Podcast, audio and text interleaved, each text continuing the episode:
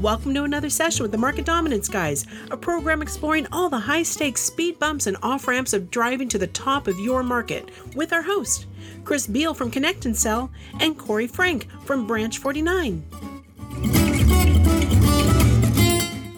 Whether you're new to sales or a seasoned cold caller, you no doubt have a go to way of starting a phone conversation with a prospect. Excellent! But how's that working for you? Ed Porter, the Fractional Chief Revenue Officer of Blue Chip CRO, and our Market Dominance Guys guest, talks today about scripts, pattern interrupts, and the art of conversation with our host, Chris Beall and Corey Frank. As Chris points out, that first conversation is an ambush call, and nobody likes to be ambushed, especially by an invisible stranger.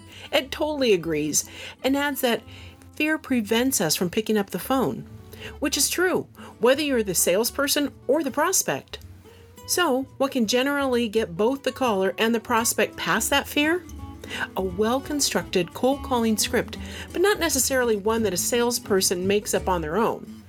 Ed says it's got to be architect from a sound plan that includes expertise and advice from both the marketing and customer success teams, which is why we've titled today's Market Dominance Guys episode The Architecture of a First Conversation.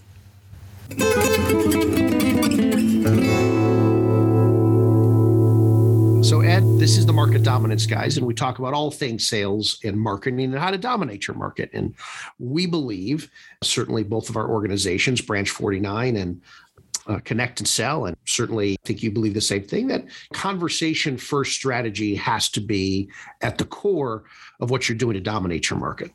So, when you coach your clients, and talk to your groups, your teams that you invest in about go to market. What are some of your thoughts on conversation first and how you do it well and how they're doing it today? And I'm sure you've seen your share of poorly designed scripts in the world, and you've probably heard your share of cringeworthy cold calls that they're still hanging on from you can't pry from their cold dead fingers because every once in a while it does work. But just overall your thoughts on cold calling today. Again something i love talking about and something that i think one of the reasons why chris and i always have familiar ground to speak from is the architecting a first conversation is in practice very simple but conceptually very very difficult you don't have a whole lot of time on a first conversation. I think in most of the markets that we're in, and I do want to talk a little bit about PLG because there, I think there's a big overlap that is being missed right now with PLG. PLG doesn't mean if you build it, they will come. Again, we kind of use that same thing.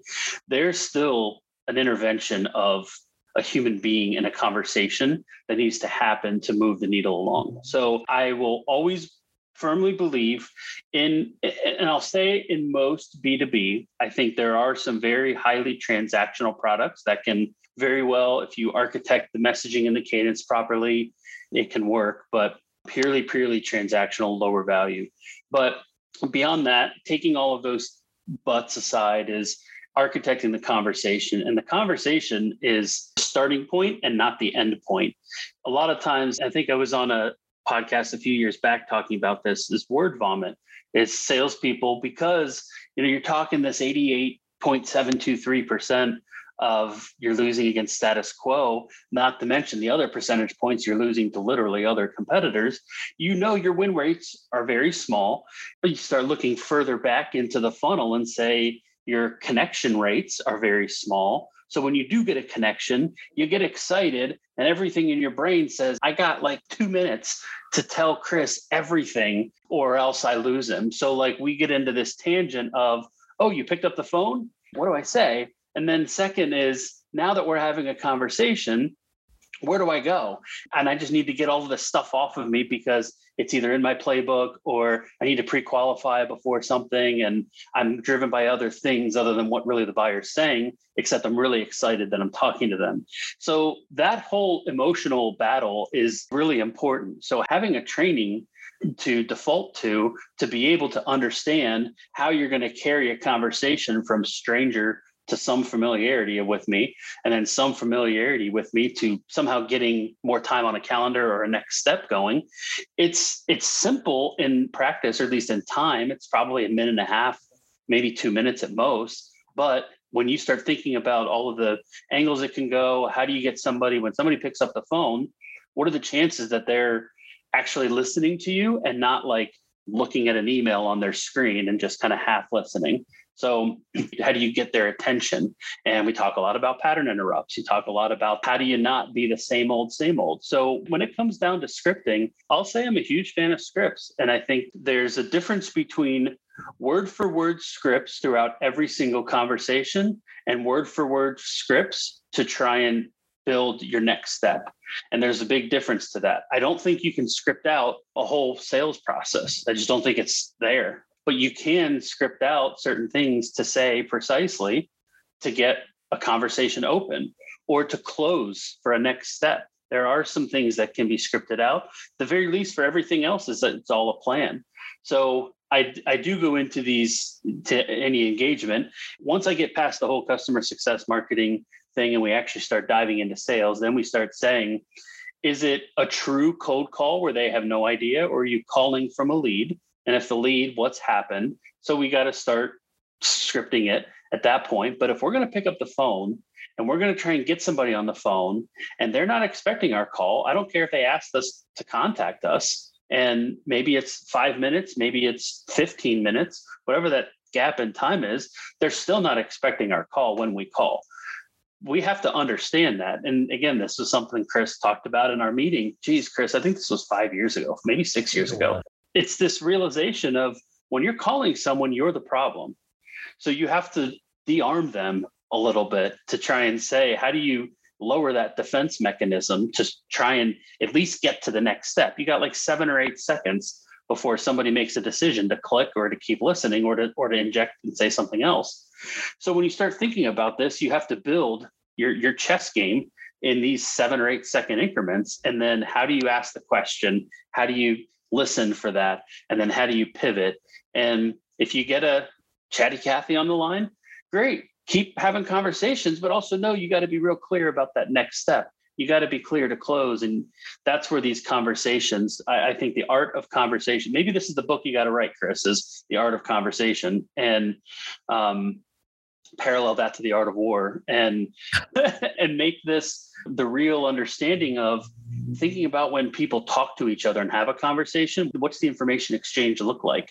How do you ask and tell ask and tell? And how do you walk up to a stranger? You just got done eating dinner at the short north and you're walking up the street and you're going up to somebody and saying i, well, I like what you're drinking. How do i get that? That's still you have to architect that conversation and and it's tough. And we can talk about fear all day long too.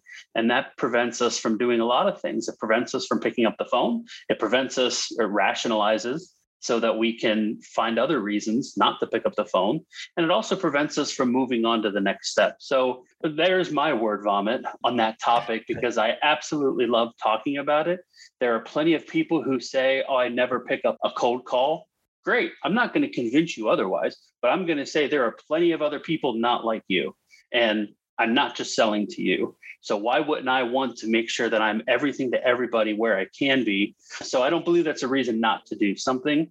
So this is something that involves a lot of thought, a lot of psychology, and the ones who architect it right properly are seeing huge gains in better connection rates, better conversation rates, better conversation to to meeting rates. And you see that whole top end of that funnel really get optimized. Now it's up to the salespeople. You really got to know your stuff now because i'm teeing you up a lot of good leads.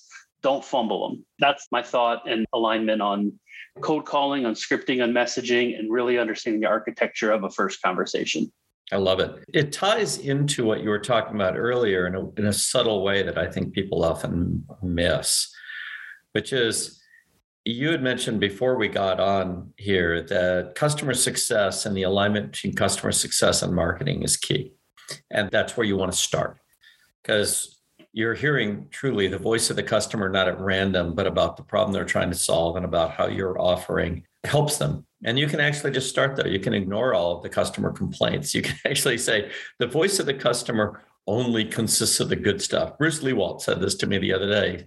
I said, some of our agents get a much higher transfer rate than others. He said, send me the recordings of two of them that, that are the best. I said, what about the worst?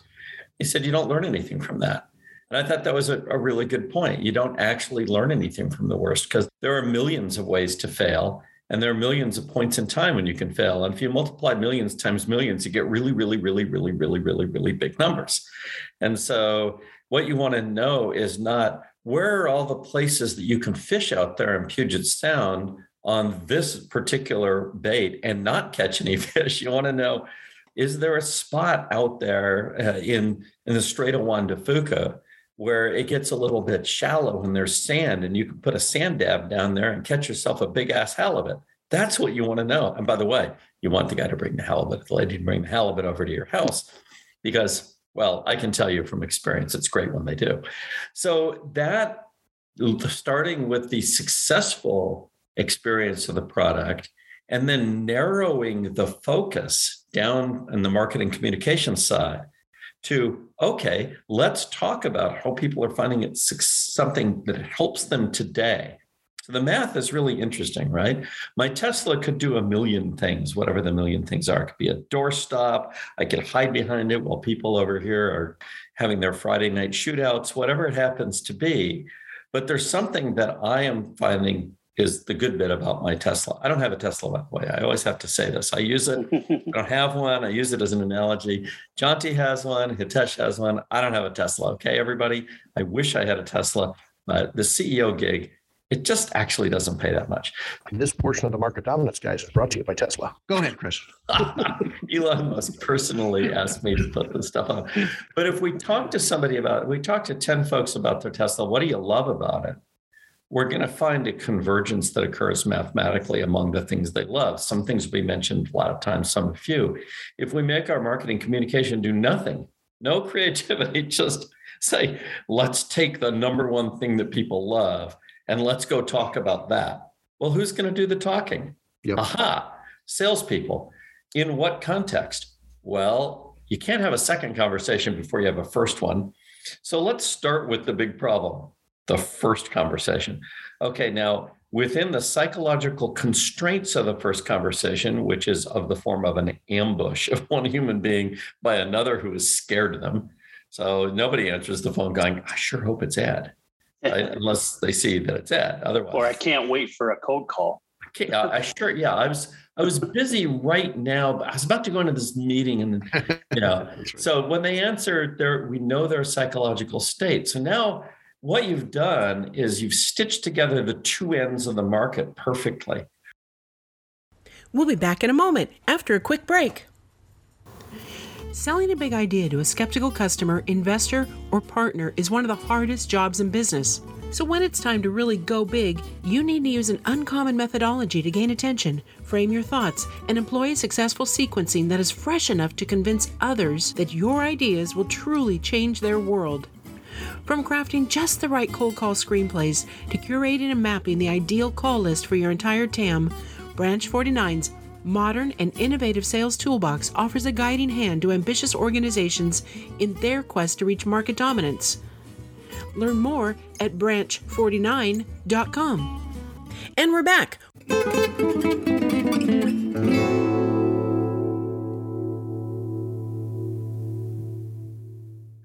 one end is constrained by value already being received, codified into what do they like the what do most of them say they like? Not like the most, but what do most of them say they like? What a second, because markets are numerical beasts in that sense. So we're not going to seek the one thing. Oh, I love my Tesla because every once in a while it has some weird glitch and it does some strange thing. I think it's really pretty. I love that most. Who cares, right? Nobody else mentioned it. Get rid of that crap. And then the other end, where the constraint is psychological. So you have a numerical constraint on one side, which is who mentions something the most that they like. You have a psychological constraint on the other side, which is you ambush somebody, and you are now the problem. And if you can make those work together, you will always dominate the market for that thing that is mentioned the most, which happens to be tied to a thing that you're selling called your product. that formula is powerful, and you are bringing that formula in a practical way, as mm-hmm. You call it a fractional CRO. But it's actually a revenue system designer starting from the two, in my opinion, your business is starting from the two big constraints. One of them is a numerical constraint, and one of them is a psychological constraint. And you are causing those to come together in a place that that you know a hundred monkeys given scalpels in the room are not going to accidentally discover heart surgery, right? They're just it's going to be a bloody mess. So you're going to come in and go, no, no, no, no, no. First, we got to push the put the patient to sleep so they don't move quite so much. then, that, by the way, did you know their heart's in this part of their body? Now, here's what we're going to do, right? You're going to start there. You're going to calm it down and start way over here on the customer side. But I don't know anybody else who ties it all the way back to the true hard, you cannot escape it. I don't care how much you want to, psychological constraint of the ambush that is required to have a first conversation. And I think that's fascinating. Does that resonate with you, or am I just saying that Columbus is a great place? no, it definitely does. And I think that's going on a lot of these analogies really show everybody who's done it knows that selling is hard. And it's hard because sometimes we make it harder on ourselves. Sometimes the company makes it harder on us. Sometimes the customers, prospects, whatever.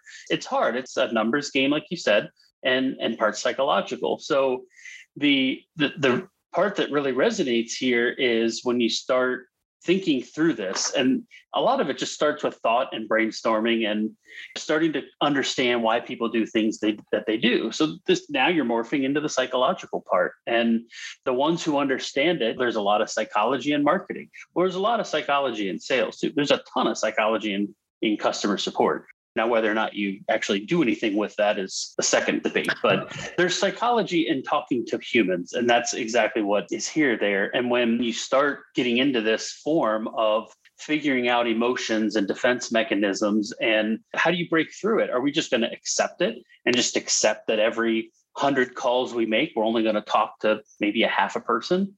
Uh, and are we just going to accept it and just now it's a numbers game and we we do a math formula and say we need 100 salespeople to go generate $2 million a year. So you start figuring out that to say it's either accepted or we're going to improve. And if others are doing it, now you've got, well, how are you able to do it? Now we get down this path of, oh, you're you're not manually picking up a, a handset and dialing nine one blah blah blah blah blah. Oh, you're using this clickable app. And so now that's a step towards making a little bit more efficiency. And now we've got the technology again, Corey, to this point of we've got this technology that allows us to go faster. But if I got this technology that allows me to go faster and have 10, eight to 10 conversations in an hour, if I don't know what the heck I'm going to say, then all I'm doing is accelerating suck. So all I'm doing oh, sure. is having eight to 10 conversations an hour with people who I'm I'm offending, upsetting, and and I'm not coming from the point of I'm being the problem. And how do I have a good, successful conversation? And how do I really invest in the follow up? That's where the money is, right? It's it's all in the follow up. So that's this whole architecting of a conversation to say technology doesn't matter how fast you can go. If you're not saying the right things that are resonating with the people that you're talking to, then all you're doing is just whether it's a marketing spend or whether it's a sales spend. Either way, it's money out the window. Yep, Amplify Suck. Chris yep. has saved me several times, not soon enough, I must hmm. tell you in the audience right. here, but several times I have had a large inside sales organization and say, Chris, let's just ramp it up.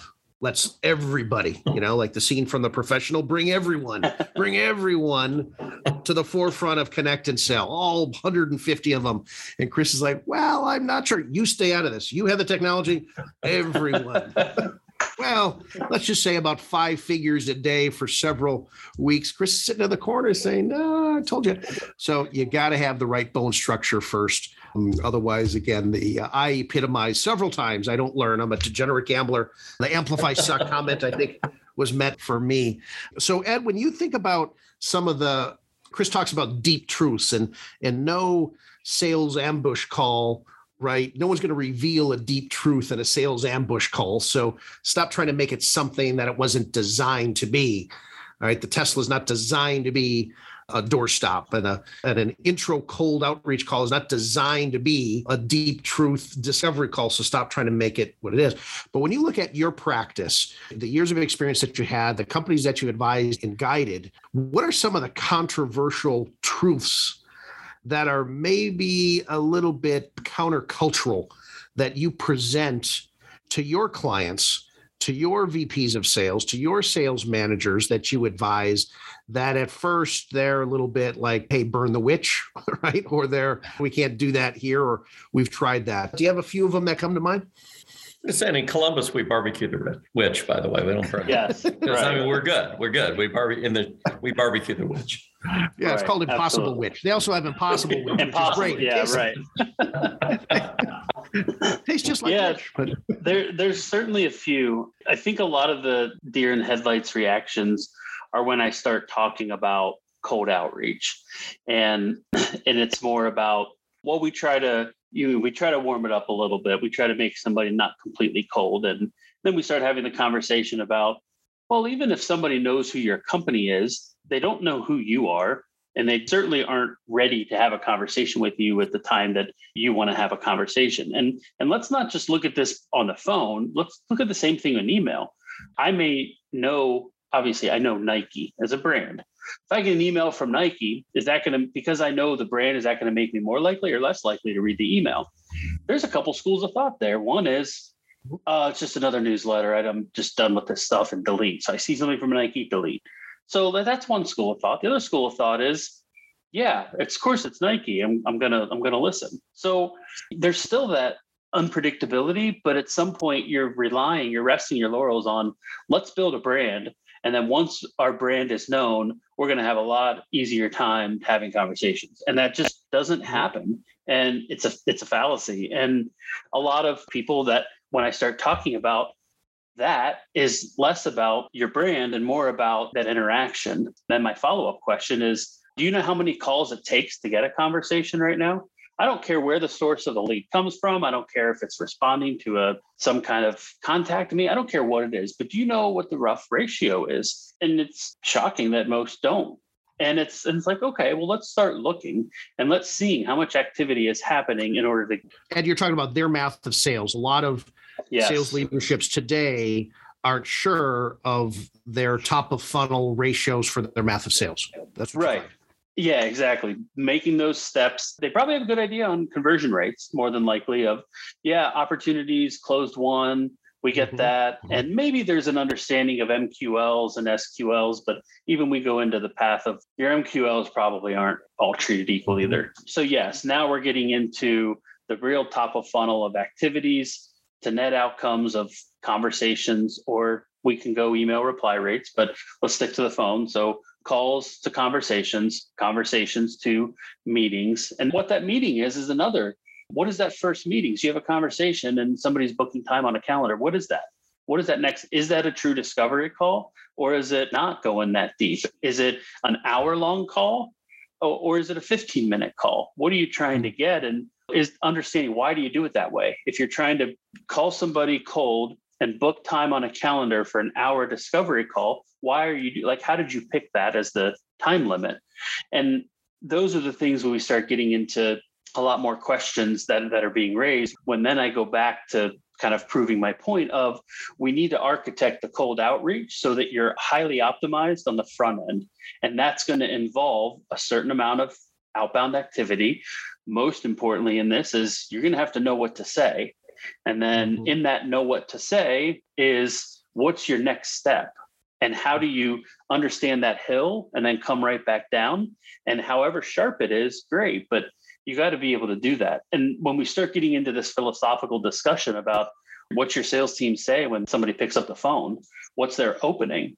And some people know Sandler and some people go with the pattern interrupt, and, and that's fine. At least you have something. Others are just like, well, we're trying to get the decision maker, and then we're trying to ask them who they're using for their payroll system. Okay. That hey, it's a way, but let's start getting better there. But when we start talking cold outreach, that becomes a little bit more of the eyebrow raising is we're trying not to do that or we don't really know the success rate and i tend to go a little deeper into that arena and then parlay that right into who's making those calls? Is it a full cycle sales rep? You have a dedicated BDR SDR team? How are they comped? And that's that's a whole other thing that that we can debate about because I start talking about comp plans and unrelated to closed deals. And sometimes that's, oh, we would never do that. Why would we comp somebody if a deal doesn't close? Well, who's working on what?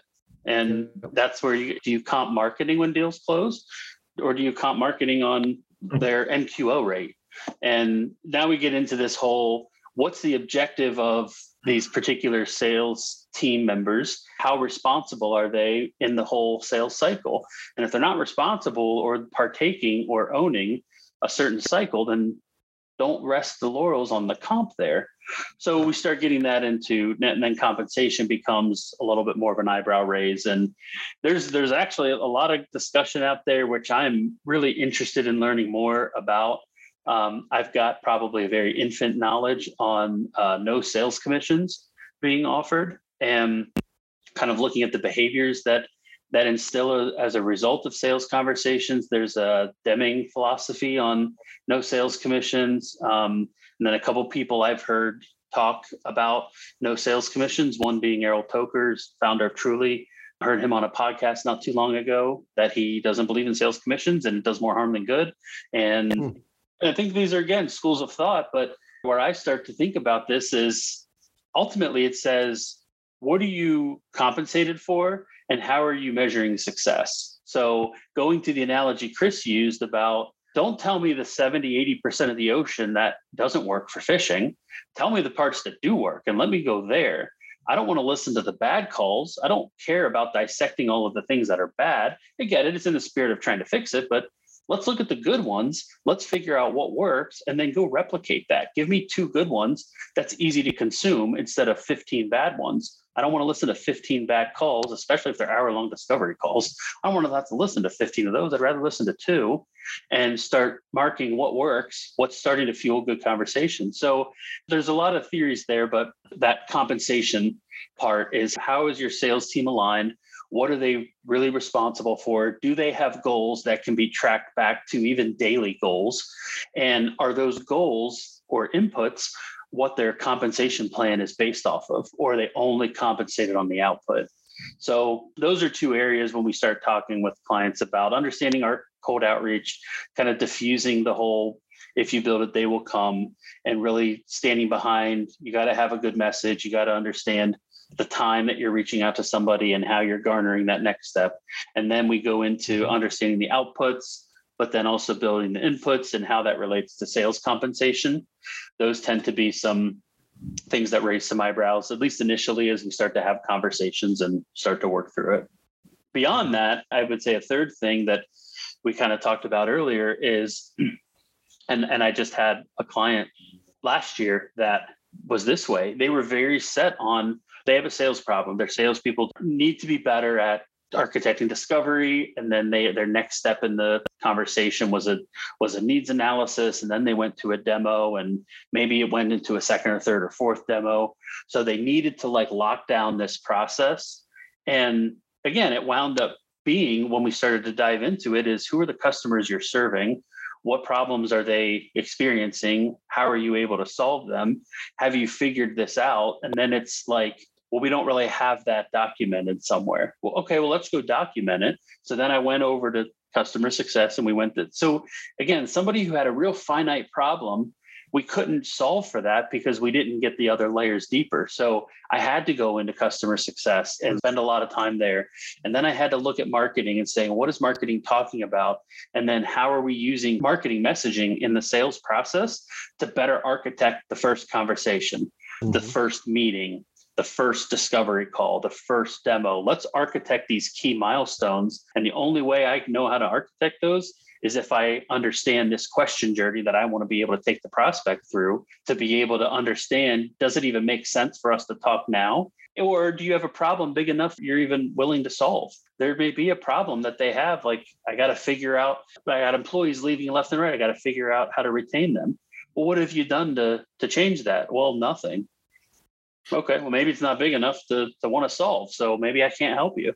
So that becomes kind of the third thing is when clients have the sales problem, and it's it's often not. And it's often you need to go get some information from customer success, take it back to marketing, and then make sure that everybody's singing the same tune. And that's usually a little bit more of a uphill battle when they want me fixated on one thing.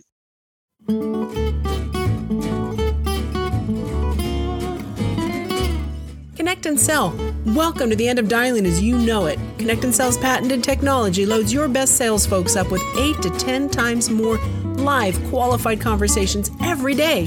And when we say qualified, we're talking about really qualified, like knowing what kind of cheese they like on their impossible Whopper kind of qualified. Learn more at connectandsell.com. Never miss an episode.